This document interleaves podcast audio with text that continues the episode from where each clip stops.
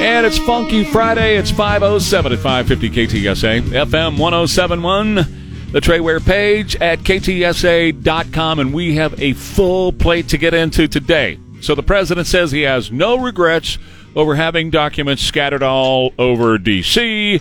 and Wilmington, Delaware, and probably Rehoboth Beach and all these other places. So we're going to talk a little bit about that. The Supreme Court, as we predicted here, as I've said a number of times, the Supreme Court now officially says we don't know who leaked, and we can't find out who leaked. Now, how many people work there? 80. Oh, it's not like there's 10 million people working at the Supreme Court. No, it's the Supreme Swamp covering their own. And I got the lie, okay? They actually told a lie about why they cannot find the leaker, and I'm going to tell you what that is today as well. You know, we talk a lot about the sexualization of children that's going on in the schools. Well, it's not just the schools. It is going on in the schools, and I hope as a parent or a grandparent, you're on top of that to make sure that's not happening with your child. Okay, the sexualization of children. I'm going to tell you about something that uh, some teachers are doing allegedly, and uh, how children are able to access sexualized materials even though they have been banned from being from teaching this in the school, uh, teachers and teachers unions have found a way around that, and how they can continue to be pedophiles and perverts and and uh, and sexualize their children. So uh, I'm going to talk about that, and it's not just them. There's a very famous toy maker now, children's toy maker, not adults' toys, but children's toy maker who is participating in the sexualization of chillin'. So we're going to talk about that. We got so much more, and the phones are always open at 210-599-5555. Indiana, another shooting at a Walmart last night. Guy went in there and started to shoot people, and the cops showed up, and you know what the cops did when they got there? They went inside and killed him. no, I don't mean to laugh. Okay, human being dies, but um, hey, hey, schools. Hey, hey, Uvalde. Hey, hey, everything. They stopped this guy from killing a bunch of people. I think there were just a, a couple that got ended up getting shot, not not seriously, according to the early reports. This happened late last night, so we'll find out how serious these injuries are. But he's dead, and the police chief there in Indiana said, "We're not waiting. Uh, we when we have an active shooter situation, our job is to go and take I think they called it neutralize the threat. I say take him out, you know. But anyway, that's exactly what they did. He, uh, you know, ran up and down some aisleways in the Walmart there, and the cops just followed him up down the aisleways until finally he turned, and there was a cop standing there, and the cop went, blap, you're dead. And that's how you deal with that. That's exactly how you handle that. And so, uh, kudos to the cops up there uh, in Indiana who handled that situation at Walmart uh, last night. Uh, one one victim was injured, and the suspect has been quote neutralized.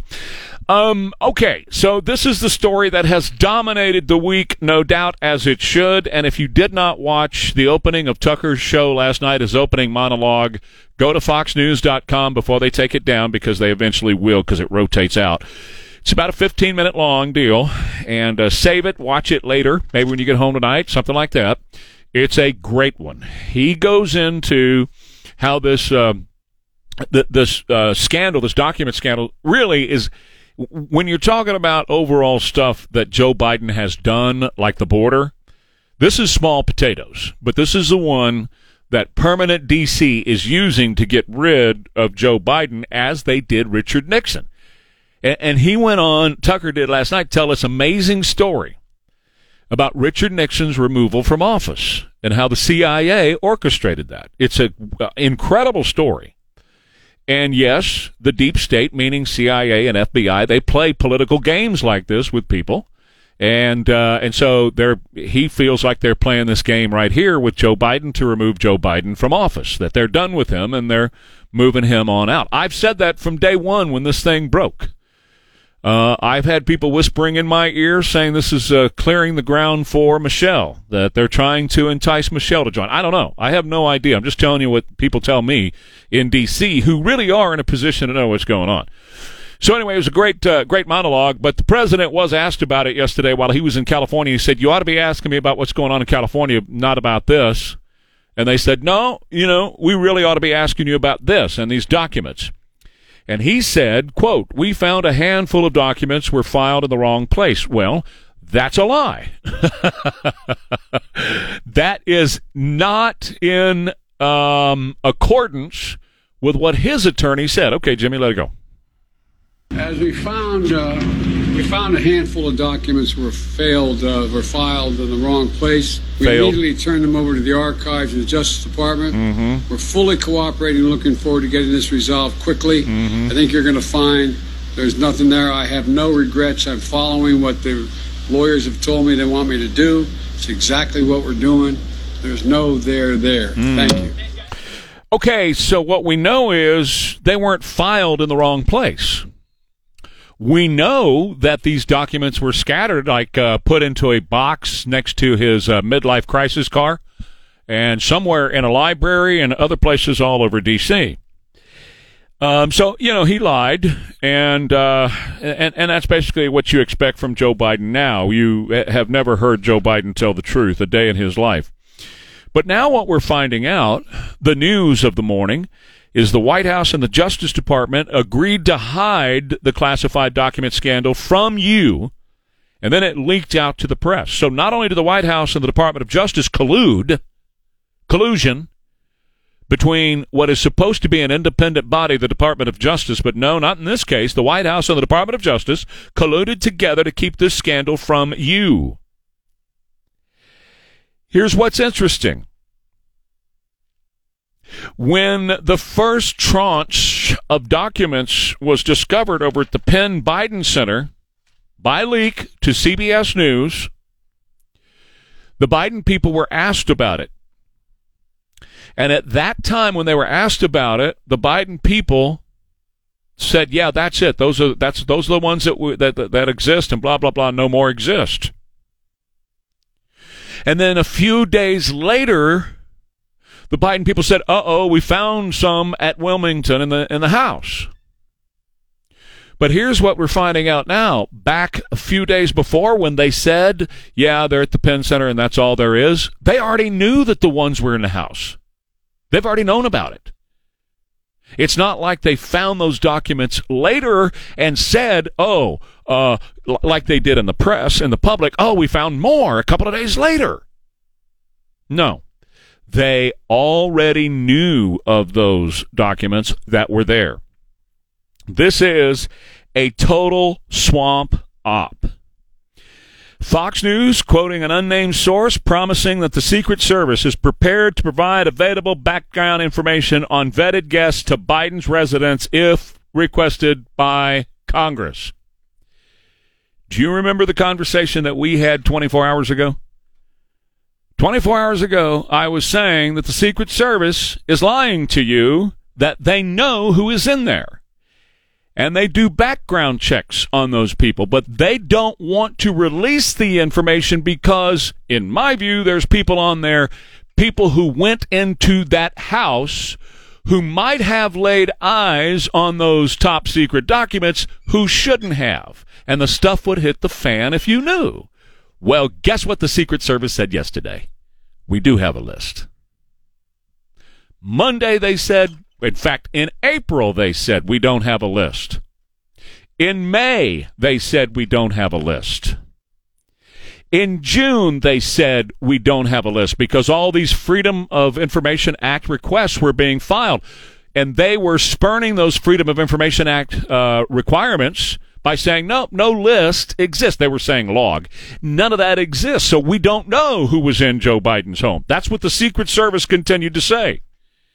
And then they said it again this past Monday when Congress said we want the list of people who've been going in and out there. And on Monday of this week, four days ago, if you want to call it five, that's fine. They said, uh, we don't have such a thing. We don't keep such a thing because that's a private residence. And I stood right here in this spot yesterday and I told you that's a lie from the pit of hell and smells like smoke. They know who's in there that there is no way that they're not doing background checks and investigating people that are going and having intimate moments with the president. Not happening. Because I haven't had any intimate moments with presidents, but I have been in their presence. I have been there with them. And you go through a background check before you walk up to a president just to shake his hand and say, hello, sir, how are you? Just to say that. Just to do a picture. And so, no, no, no, no, no, no, no, no, no, no, no, no, no. Wasn't believing it, wasn't buying it. And guess what? Secret Service said yesterday, yes, the information does exist. Now, they lied in response to Freedom of Information Act requests. And there is only one time on record that they had guests going to a private residence of a president and a former president. And I'm going to tell you that story when we get back, and it is going to be relevant. It's not about Joe Biden, it's about Bill Clinton. But it is relevant to this story, and I'll explain coming back. Trey Ware, KTSA. 7 1.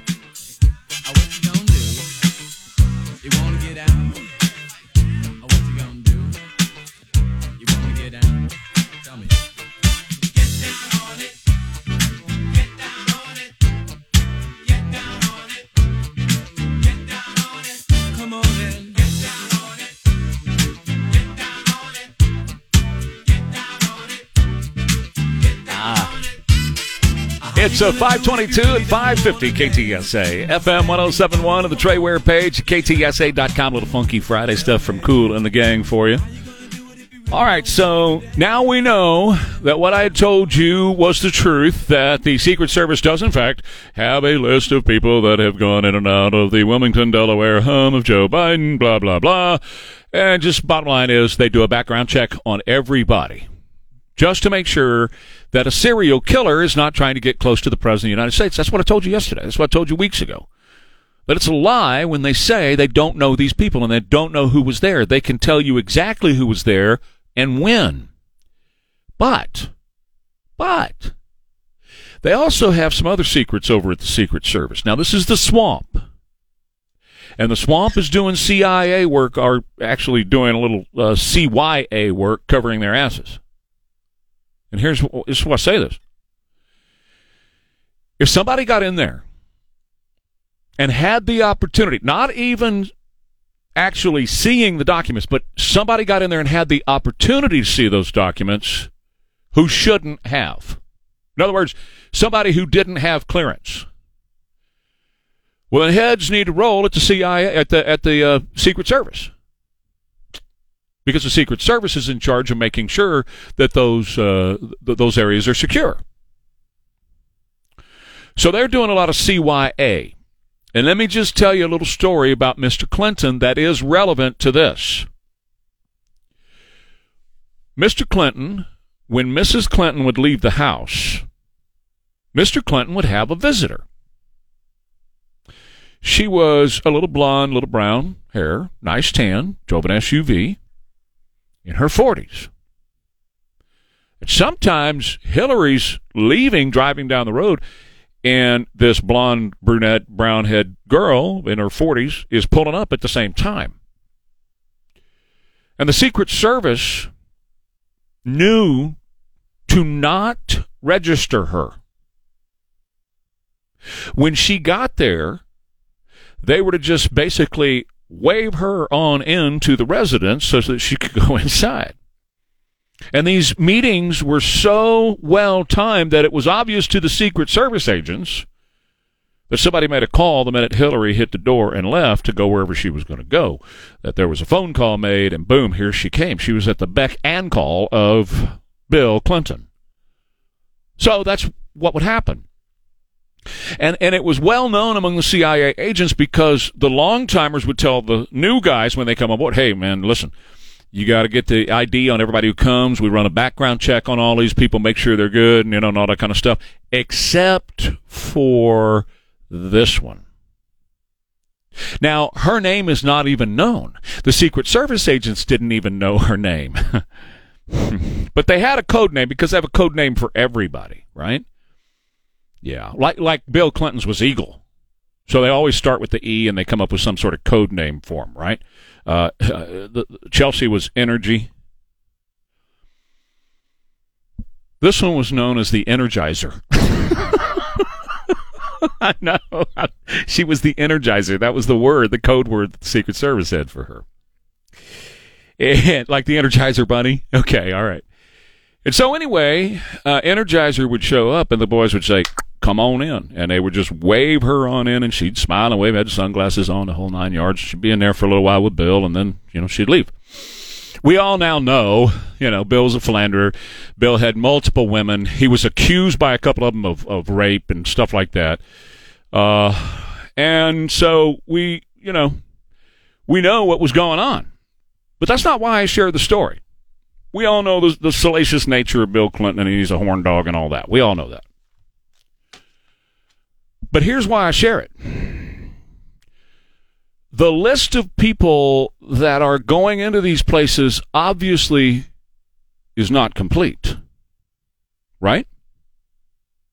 If they're waving in a chick to go in and have a little rustle tussle with President Bill Clinton, waving her on by, who else might they be waving by? Without any kind of information being stored. There's no information stored on Energizer. They weren't even to report it that she was there.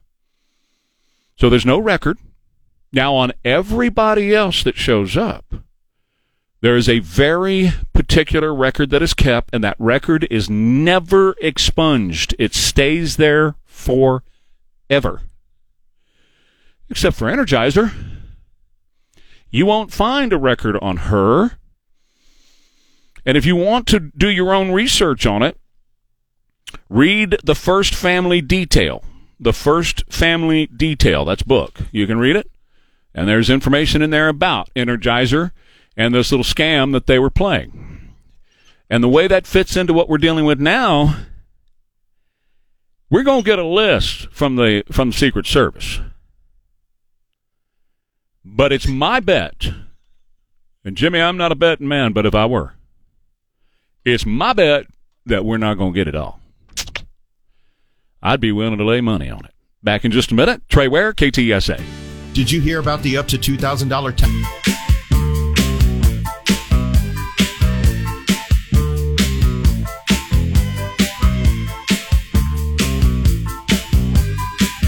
She's a very kinky girl. On Funky Friday. Mm, Mom don't want to meet her. 536 Trey Ware 550 KTSA FM 1071 the Trey Ware page at KTSA.com 210-599-5555 you made it you made it you made it. It's Friday yay and somebody sent me a well several people sent me messages uh, during the break there uh, about my first half hour. You can always hear it at the Trey Ware page at KTSA.com but uh, we were talking about how now the Secret Service all of a sudden hey you know what? We we do have visitor information. Uh, you can call them logs if you want. We have visitor information on who was going to the house in Wilmington. It's, it's pretty interesting they've left out Rehoboth Beach isn't it? Uh-huh uh-huh uh-huh. Anyway uh, we do have that information, and I ended the last half hour by telling you it's not going to be complete in my view. They have ways of hiding it, like they did when when uh, Bill's girls would come visit him. Uh, they just didn't uh, log the information about Energizer coming to see Mr. Bill and all those kinds of things. So, um, you know, they, they're gonna the, the swamp is in full protection mode. Uh, and somebody said, why all of a sudden did they say now they've got information when they have been saying for months? No, we don't know who's been going to that house. Well, the Republicans in Congress said we're going to start subpoenaing the family, which means possibly the president, which means the first lady, which means the crackhead. So all these people were going to be subpoenaed by the Republican Congress. Now imagine, just take take a minute and imagine for yourself, had this story leaked last year with a Democrat Congress, you wouldn't be getting anywhere. But with the Republicans in charge of the House and Jim Jordan, the you know yard dog barking at it, uh, and Comer, and now all that's going on, uh, they don't want the family coming up there and getting under oath. Now they're eventually going to be called. The crackhead's going to be called. It's going to happen, but um, and he'll be questioned about all this other stuff that's been going on. But they didn't want them. They didn't want the Secret Service. Didn't want anybody talking about who was around that house who could have seen top secret documents. So th- this was a way for them to control it. If the family, if the crackhead starts showing up, and he's under oath, he would lie under oath, but still, the CIA, uh, the, the, Secret Service. I keep saying CIA because I believe they're behind all of this. But anyway, Secret Service could not control all of that. There's no way. They can't control what Jill might say or what the crackhead might say or what any of the others, Frank, the younger brother, James, the older brother, any of these people, what they might say. So the only way Secret Service can control it is say, yeah, you know what, we do have a list. We we have a list, and uh, I, I'm happy to share that list with you. Okay, all right. Nobody has said is that the complete list of everybody who's ever gone in there. No, they're not saying that, Mm-mm. and they won't say that. Okay, so now on to another subject concerning the swamp. The Supreme Swamp is in a cover up as well. The Supreme Court announced yesterday, just as I predicted months ago, we don't know who the leaker is. We can't find who the leaker is. We'll never know who the leaker is. Investigators have analyzed evidence and interviewed anyone who may have had or seen a copy of the draft. Yet still, we have come up empty. The team has to date uh, been unable to identify a person responsible by a preponderance of the evidence. So uh, we can't tell you who leaked the Supreme Court decision on Roe versus Wade. So I'm really sorry. But we don't know. I don't believe it. You have 80 possible suspects. 80. That's all it works there. 80. We're not talking about tens of thousands upon hundreds of thousands like the bureaucracy is. We're talking about 80 people. Now, I don't know where you work, but you probably work with more than 80 people, right? So all they got to do is question 80 people, do forensic analysis on their emails and their phone contacts, and do a little investigation to find out who it is. What I have said from the beginning is they know who it is, and it might just be a justice. It's possible. Or somebody closely associated with the justice. Now, here's the lie coming from the Supreme swamp. The court's internal IT system was vulnerable, with more people working from home because of the pandemic. The pandemic's going to be blamed for a whole lot of this mess, a whole lot of these scandals. Worse than Watergate, folks. This all this stuff that we're talking about right now, the scandals that are happening, far worse than Watergate ever was. And because the CIA doesn't have a plant like they did with Bob Woodward to do the whole story at the Washington Post on on uh, what was going on with Watergate, uh, getting rid of a very popular, in fact, the most popular president this country's ever known. Did you know that? Richard Nixon.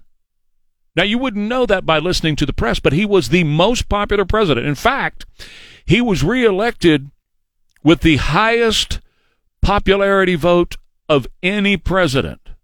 You know how they talk about, the, you know, we don't want to do the whole uh, electoral college thing anymore. We want popular vote to decide who. Richard Nixon, the highest ever.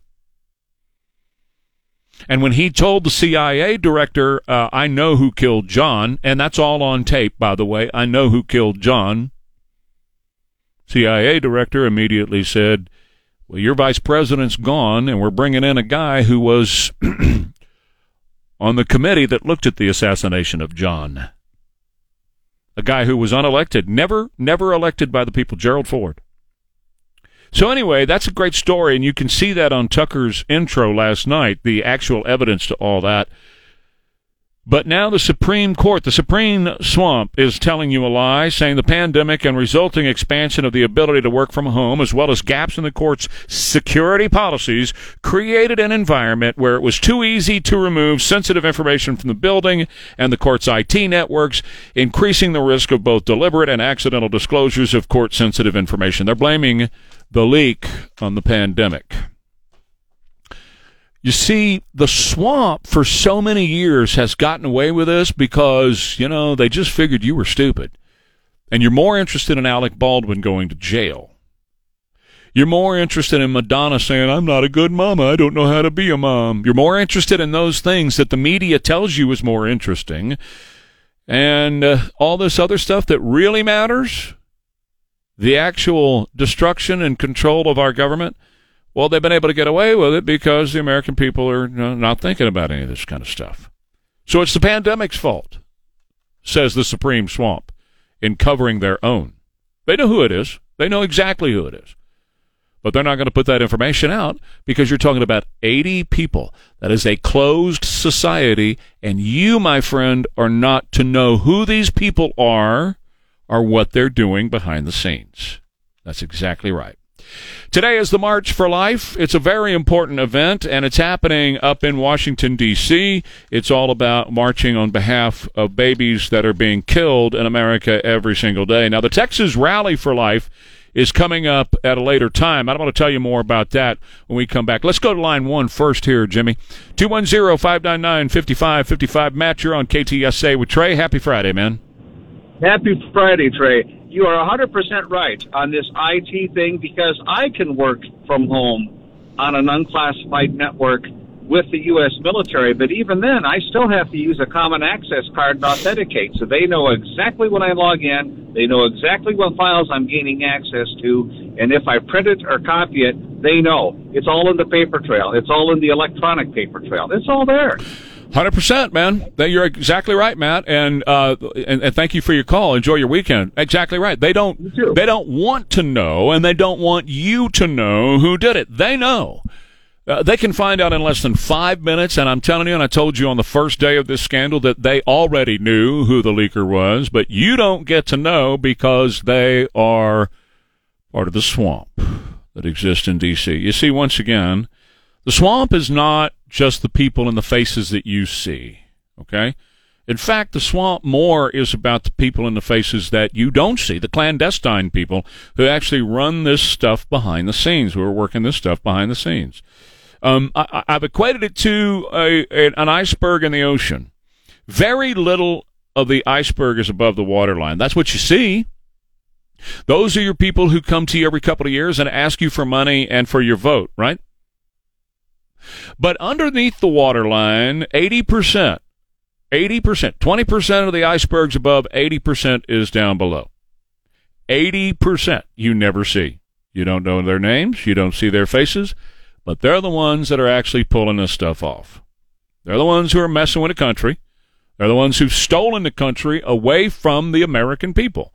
And it's time we talk about it and we let people know about it so they know exactly what's going on. That's why I mentioned Tucker's thing from last night. He's doing a great job. I I hope he's not suicidal, you know.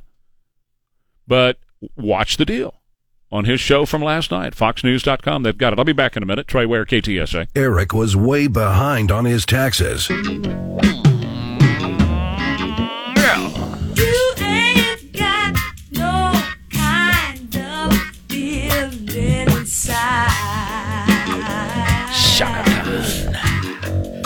Rufus. I got something that'll sure enough set your stuff on fire. This is your Funky Friday. Get you up, get you going. So tell me something good. You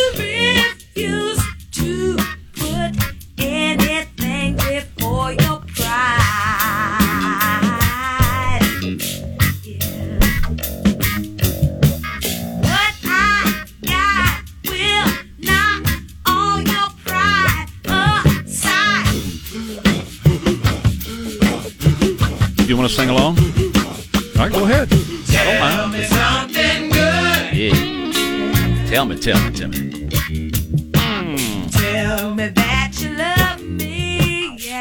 Welcome to Friday. Just a little bit extra of the song there for you for Friday morning. I hope you're having a good drive in this morning. Trey Ware, KTSA 210 599 5555. If you want to tell me something good, love to hear it. Marist poll is out.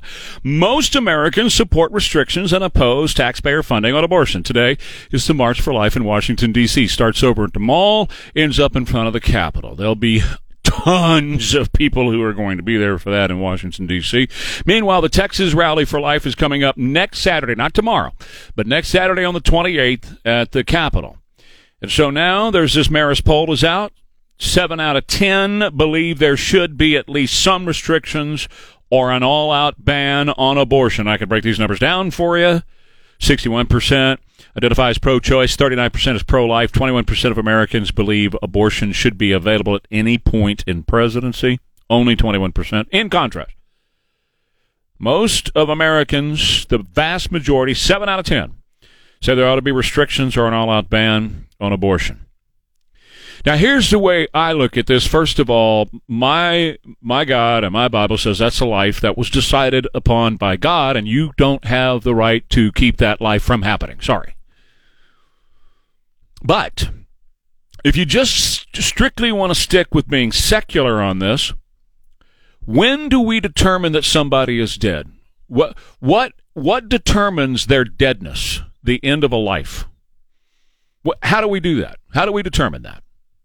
Well, clinically, when they're at the hospital or anywhere else on the side of the road or whatever, it's when their heart stops, correct? That's the identifying factor to the death of a human being. When the heart stops, the doctor goes, I can't get a pulse, you're done, it's over. I declare you dead at 5:55:25 a.m. Okay. Then again, sticking purely secular on this, you're alive, logic says, when your heart begins. Whenever that moment is.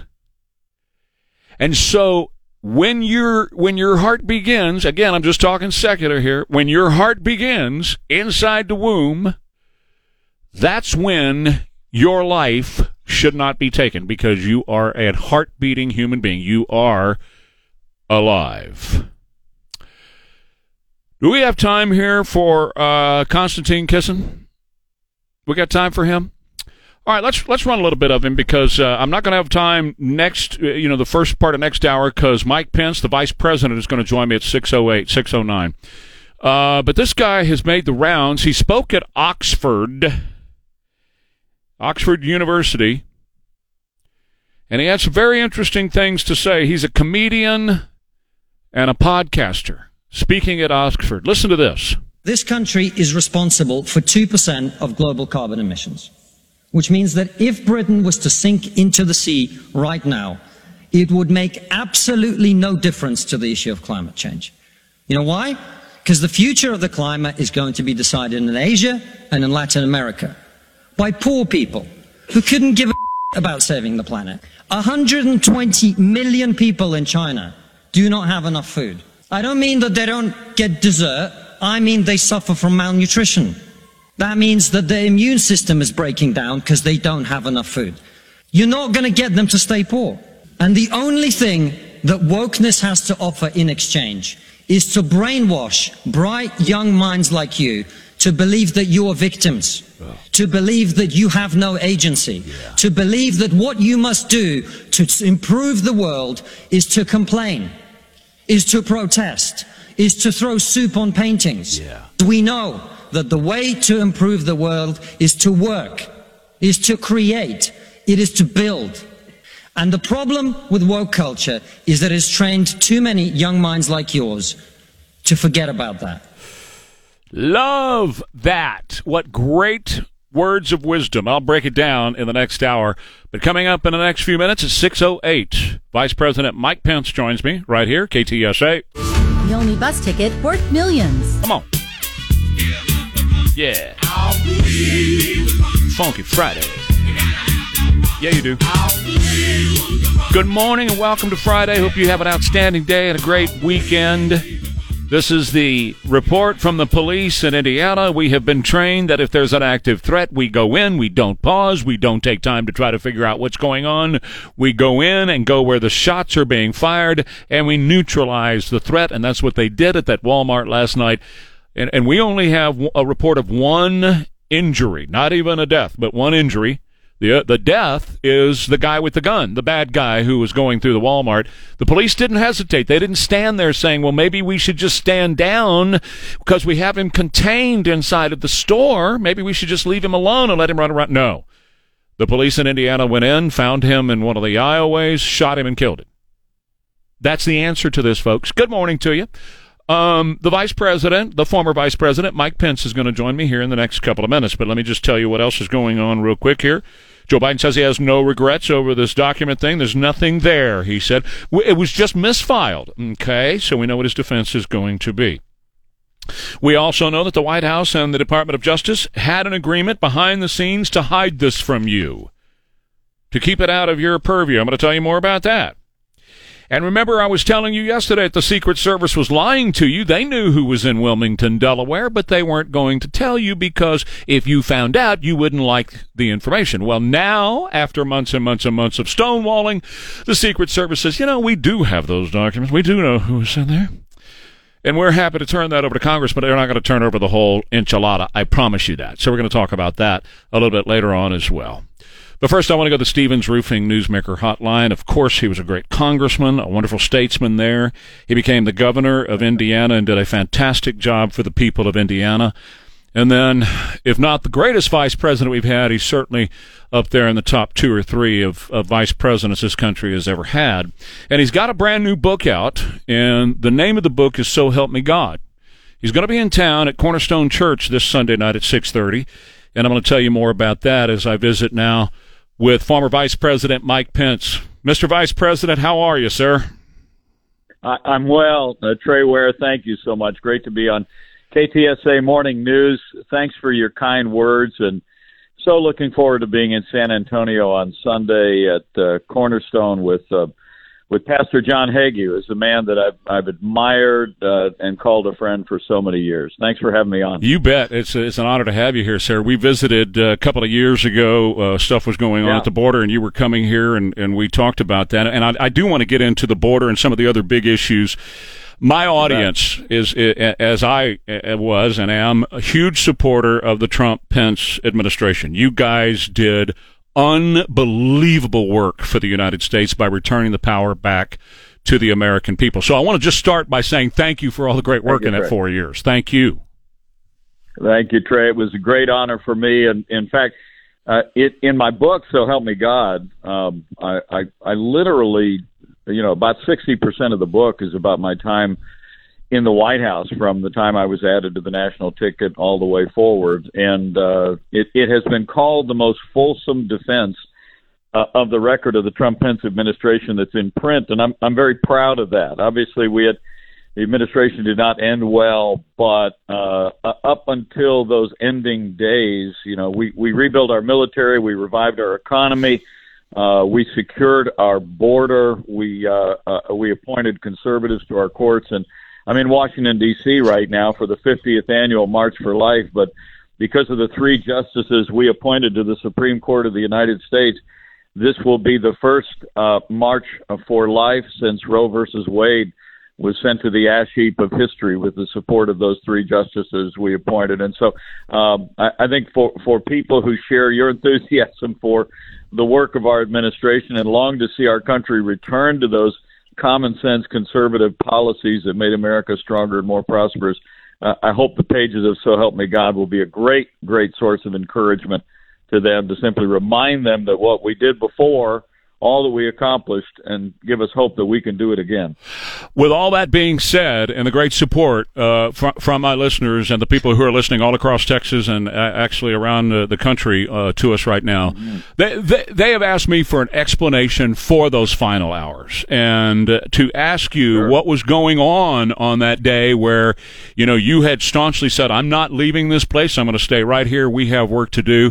But more importantly, you and the president got crossways. So can you explain all of that to our audience? Well, we did, and, and in the final pages of "So Help Me God," I I try and walk people through that journey at the end, um, and uh, and and not only through uh, the difficult moments on January sixth, but uh, but also I, I write about how in the days that followed that, the president and I sat down. Uh, I was very direct with him uh, about uh, about my convictions and. Um, and and how uh, Trey, it, it may come as a surprise to people. The president and I actually parted amicably, um, and I, I recount those moments in the pages uh, of "So Help Me God." But in in the in the months following the election, I I shared the concern of millions of Americans about irregularities that had happened in states around the country. I fully supported the legal challenges that took place. Um, and but but it as as history records, and I write in the book, uh, in in the waning days of, of 2020, there there emerged uh, a, a a legal theory propounded by uh, some outside lawyers that gathered around the president that suggested that I had the authority to unilaterally decide which electoral votes would be counted and and which would not be counted. And uh, no vice president in American history had had ever asserted that. In fact, uh, as I said at the Reagan Library last year, and I write in the book, there's there's probably no idea more un-American than the notion that any one person could decide who who would be the American president. I made that clear to the president in the weeks leading up uh, to January 6th. Uh, I was determined uh, to simply keep my oath to the Constitution, which provides that uh, that states certify elections. Trey, uh, you know whether whether it's the whether it's New Mexico, whether it whether it's Arizona, whether it's my home state of Indiana, and all the Congress does under the Constitution is open and count electoral votes. I was I was tasked as vice president in the Constitution to simply preside over that process of opening and counting the votes. The Bible says he keeps his oath even when it hurts, and I I must tell you I have some familiarity with that, but I I made it clear to the president that I believe my duty simply was to after all the legal challenges had played out to simply preside over that process, uh, allow the Congress to hear objections uh, and move forward. Uh, but uh, the uh, you know the violence that ensued that day, uh, the the clash the president and I had in, in the hours and days before that and through that day were, uh, I think I think uh, deeply regretful uh, to uh, to millions of Americans. But at the end of the day, I that that I think a, a day of tragedy became a triumph of freedom because uh, of the courage of law enforcement. The violence was quelled. Uh, the riot was ended, and uh, the elected representatives of the American people reconvened the very same day uh, and finished our work under the Constitution. I'll always believe that uh, that we did our duty that day under the Constitution of the United States, and I'll always be proud uh, of the record of the Trump Pence administration. And and people that want to know more about all of those things uh, can can grab a copy of the book and maybe swing by Cornerstone uh, this Sunday and uh, and and. Uh, and and, Get and it learn signed. all about it. Yeah. I hope they hear my heart. Yeah. Uh, was it a free and fair election in your estimation? Well, I think there were irregularities. Yeah. In fact, in the days following the election, uh, the Supreme Court of Wisconsin found that that the election had been conducted uh, in a way that was not consistent with Wisconsin state law. There were irregularities in Pennsylvania, but ultimately, Trey, the, the evidence of widespread fraud that would would change the outcome of the election would never come. But uh, I've been very heartened to see states around the country stepping up and embracing uh, election reforms, reaffirming people's confidence in the integrity of our elections. But I, I think the principle that that uh, that elections are governed at the state level is goes to the very heart uh, of our our republic, Agreed. and it's one that we need to defend. And uh, and so I'll continue to be a voice for for election integrity reform around the country. Okay, one more thing on this, and then I'm going to move on to a couple of other issues, and uh, and again Sure. promote you on Sunday night. But uh, he was uh, the president was uh, publicly uh, cussing you and was saying that you should not certify and all of that. In those moments when the riot was going on, how aware were you of the president's public comments, and what were the private conver- Did you have a private conversation with him at that point, and what was that like? Well, I didn't. I didn't speak to the president um, after I arrived at the Capitol on January sixth. Um, uh, but uh, we spoke that morning. Uh, we spoke the night before. He he knew where I stood, uh, and uh, and as I said in the book, I think the president's uh, the president's uh, tweet that he issued in the midst of the riot uh, was reckless. I think it endangered me and my wife and daughter that were with me and all the people at the Capitol that day. Uh, but I think what may surprise people reading this book is that, um, as I recount, when the president and I sat down several days after January 6th at his request, um, my sense was he was deeply remorseful about what had happened. Um, Didn't he say Uh, to you, "If uh, I wouldn't have gone to that, if I just hadn't have gone"? Did he say that to you? um, what the president what the president reflected to me in our in our first meeting back was uh, back together uh, the Monday after January 6th was he said, "What if we hadn't had the rally?" Mm. There you go. Uh, you know, uh, and uh, and and I think that you know there's there's some some liberals in the media that have questioned that. I I can tell you that's uh, that was my experience with him. I I sensed he was remorseful about what had occurred. He expressed concern about me and my family and about what had happened. That's good. Um, and I and I told the president, as I'll share it at Cornerstone Church on Sunday night. You know, I I, I encouraged the president to pray. Um, and uh, in one of our one of our last conversations, uh, uh, I urged him one more time, uh, reminded him that I was praying for him, and he was dismissive at first. But then, as our meeting came to an end in the in literally the waning days of the administration, up just about two years to the day from today, I I looked at him as I walked out of the back dining room just off the Oval Office, and I said, uh, "I guess we're just going to have to disagree on two things." And he looked up from the table and said, "What?" And I I looked at him and I I referred to our our disagreement over my role on January 6th, and then I said, uh, uh, "Mr. President, I'm never going to stop praying for you." Mm. And he looked up at me and smiled faintly and and said, "That's right, Mike. Don't ever change." Mm. And so we we parted amicably, and I, great.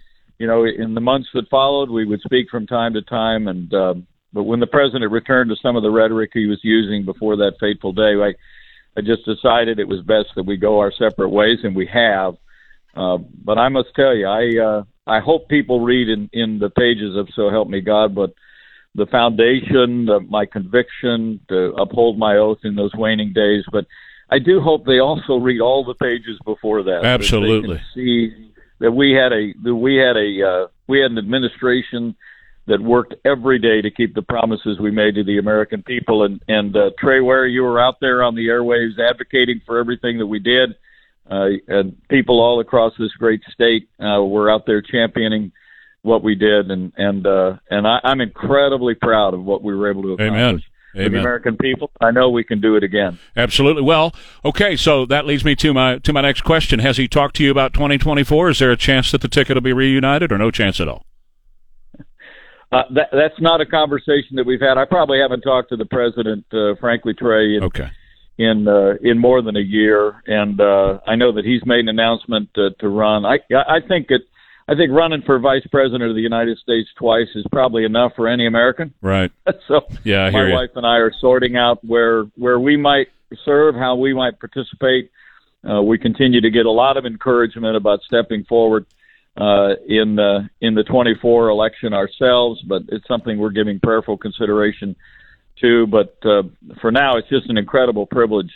The reception that uh, our book has gotten around the country over the last several months has been incredibly encouraging to us, and uh, we're just going to continue to pray, continue to listen to the American people, and I promise to keep you posted on our plans. All right, and you're going to be here on Sunday night signing copies as well as uh, being interviewed with Pastor John Hagee. We need you. We need people like you to come back and lead this country. The radicals in two short years have done so much destruction to this country when you consider what's going on with the border, when you consider losing our energy independence that you guys had established, when you consider $31 trillion in debt, and now they're going to raise the debt ceiling again, and that's putting it on our great grandchildren. And now you're talking about a document scandal of top secret documents that's enveloped this administration. We need you and people like you back in power, sir. Uh, Trey, I'm very humbled by that, and I, I would tell you that's I I, uh, I write at the end of the book that one of the things most disappointing to me is just simply seeing so much that we accomplished in the Trump Pence administration dismantled, whether it was flatlining our military, uh, you know, the disastrous withdrawal from Afghanistan, the crisis at the border that people in New Mexico and on the southern border live with every single day, the worst inflation in 40 years resulted by runaway spending, and of course, a, it seems like a constant assault on our values and our liberties in this country. But I have every confidence that uh, that we're going to get it all back. Uh, I know the 2022 election was a disappointment uh, for many people. I was sure hoping to see uh, Mark Ronchetti as your governor in New Mexico, an incredible guy. But um, but I must tell you, I have every confidence that if we hold the banner of our values uh, and our and our liberties high, the American people are going to rally to our cause. And and the and the best days for New Mexico and America are yet to come. Last question. Um, the, as a vice president and top secret documents, what kind of access would you have had, or Joe Biden when he was the preceding vice president, and how easy is it to take those documents off campus and take them to your home or another facility? Well, I think that you know every single day uh, from the time that I was sworn in as vice president, you're presented with with documents. You receive a presidential daily brief, um, and uh, and there's a very orderly process for uh, returning those documents to where they belong. But I, you know, I want to let those investigations, whether it be with President Biden, President Trump, uh, go forward. But uh, the handling classified documents is extremely important. Uh, it's it's important that in the event that they are discovered, that they be returned. Uh, and uh, at, at, at the end of the day, protecting the nation's secrets uh, is and must remain a priority for all of us with the privilege to serve. Very gracious with your time, sir. So Help Me God is the book, and he'll be at Cornerstone Church on Sunday night. Don't miss it. He's going to have an interview there, a fireside chat with Pastor John Hagee, and then he'll have an opportunity to sign some of those books while he is there. Vice President Mike Pence, sir, thank you as always for your time. I appreciate you being here. Trey Ware, thanks for having me on KTSA Morning News. It's great to be back with you. God bless you, sir. Have a great day. All right, it's 624. Quick break. Coming right back. Trey Ware, KTSA. When you want the best, when you want a metal root. Hmm. It's Funky Friday.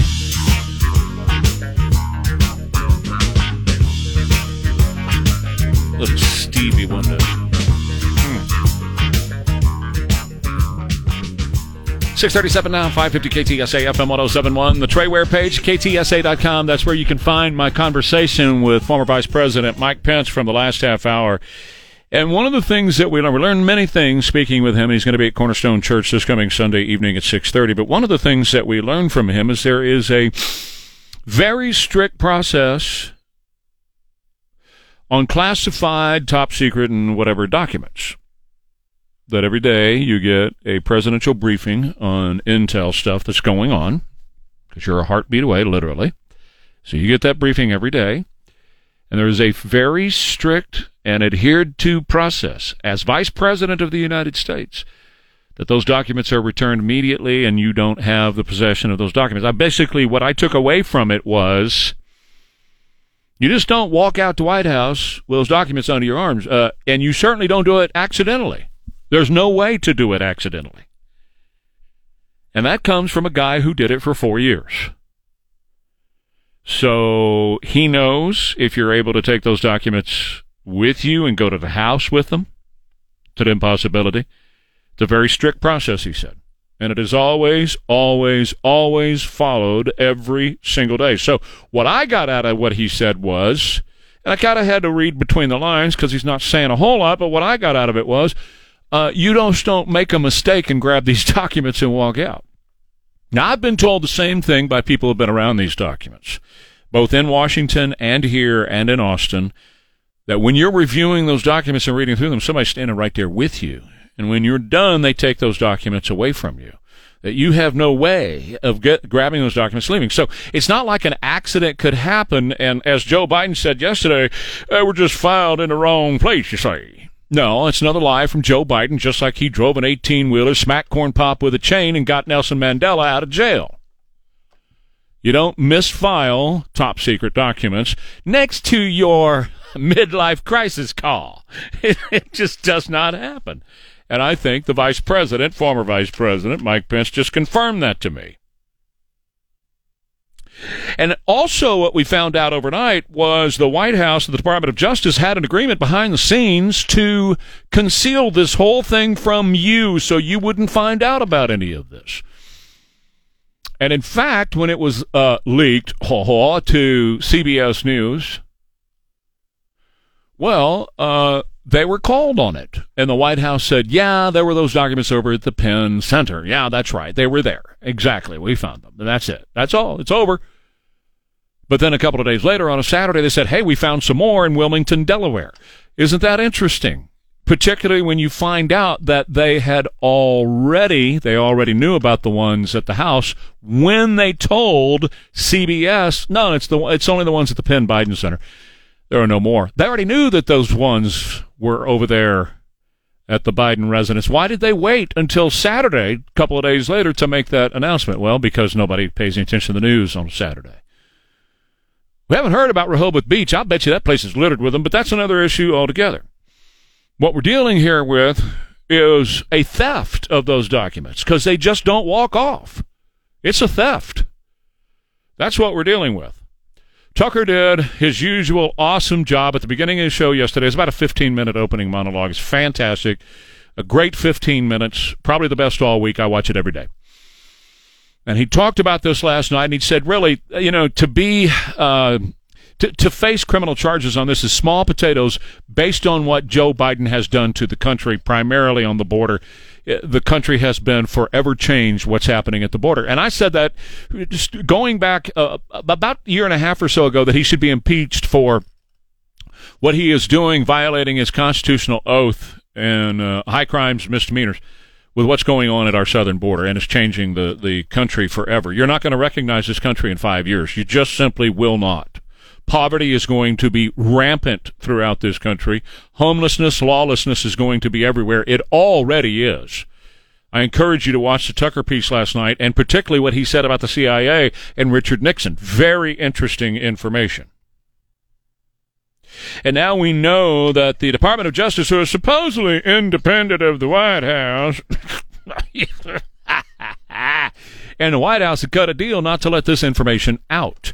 That's why they knew about the documents at least as early as November 2nd, maybe even before then, but they kept it quiet because they had to go through the midterms, they had to get through the end of the year, so on. And you remember I have been telling you for months on end that the Secret Service knew who had gone in and out of that home. And the uh, and the New York Post, I've been following this closely because I read it every day. The New York Post has been requesting through Freedom of Information Act, they have been requesting the Secret Service release the documents on who has gone in and out of there. And the Secret Service says, no, and we don't know. We just simply don't know. They lied in the Freedom of Information Act request. So how many other things have they, has the swamp lied on? That's interesting, isn't it? But anyway, I told you this week that the reason they were lying to you and all of us is because they didn't want the information to get out about who they did know had the opportunity to see these documents. And that would that's just to cover your ass because that would reflect poorly on them for not controlling access for people who should not ever see our top secrets or be in the presence of a president. I expect Joe Biden to lie. I expect the swamp to lie. So this is no surprise. But let me just tell you a real quick story here. Now they say we're going to cooperate. Now the Secret Service says, yes, there are, we do know who came in and out of there. And why? Why all of a sudden have they changed their tune and said, yeah, we do have the information? We do have the background checks. We know who came in. Why? Why all of a sudden? Well, number one reason is because the Republicans like Jim Jordan and Congressman Comer and the others have already said we are going to start to call up the families. We're going to start to subpoena family members, and the Secret Service can't control that.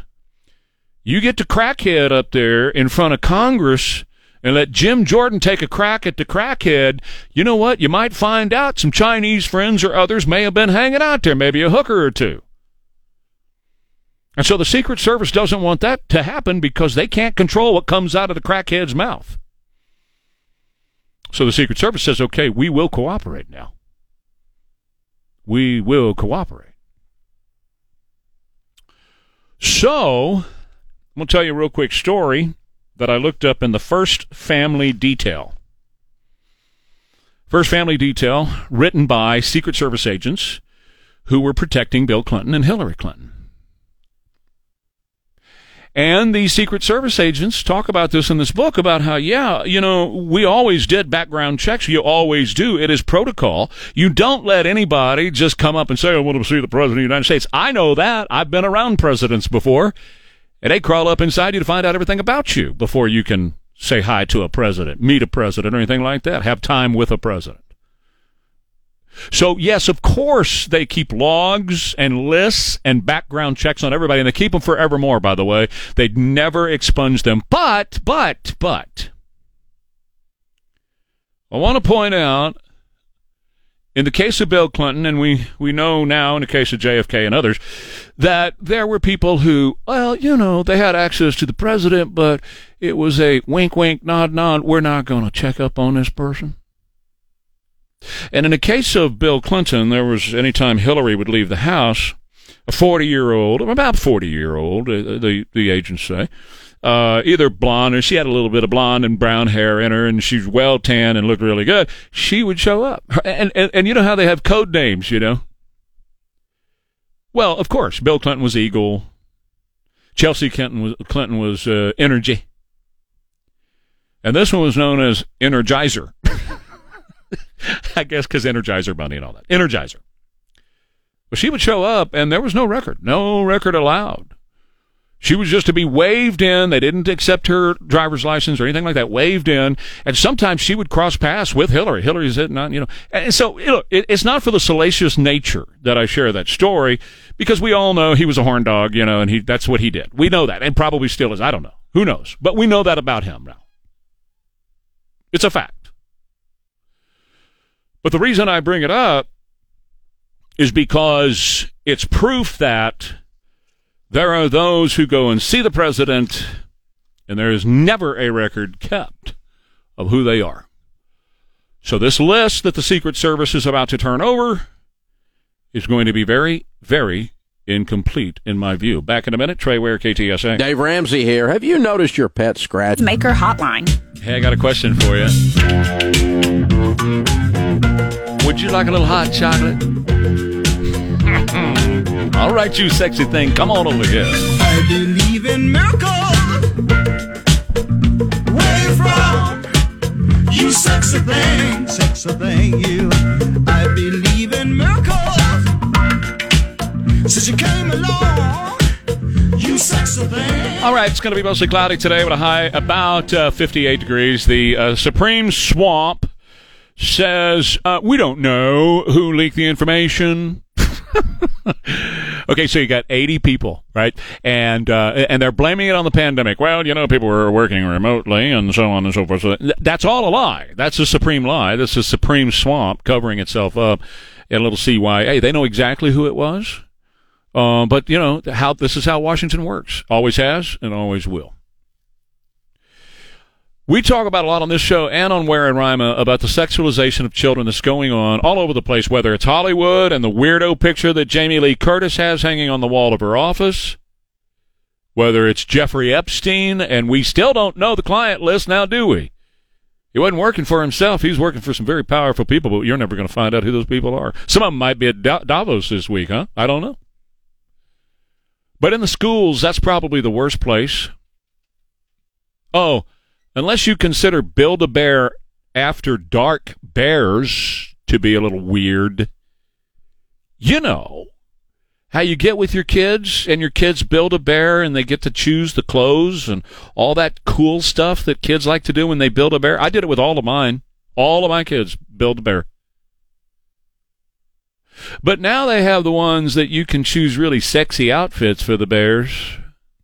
Build a bear after dark is what they call it. So that your kids can have a bear that's got a sexy nightie on and all that kind of stuff, see? Yeah, isn't that great? You can take your kids to Build a Bear, go online and a sexy outfit Build a Bear for your kiddos. Or a group of Ohio parents suing their local school district alleging that activist teachers, no, there's no such thing, you're making that term up, are talking about gender and sexuality with students as young as six years old. And the lawsuit claims the district allows activist teachers to have intimate conversations with children as young as six about sexual behaviors, sexual positions, sexual attitudes, mental and psychological questions of the student and the student's family and private religious practices as young as six years old. So conversations should never be had in any school at any age.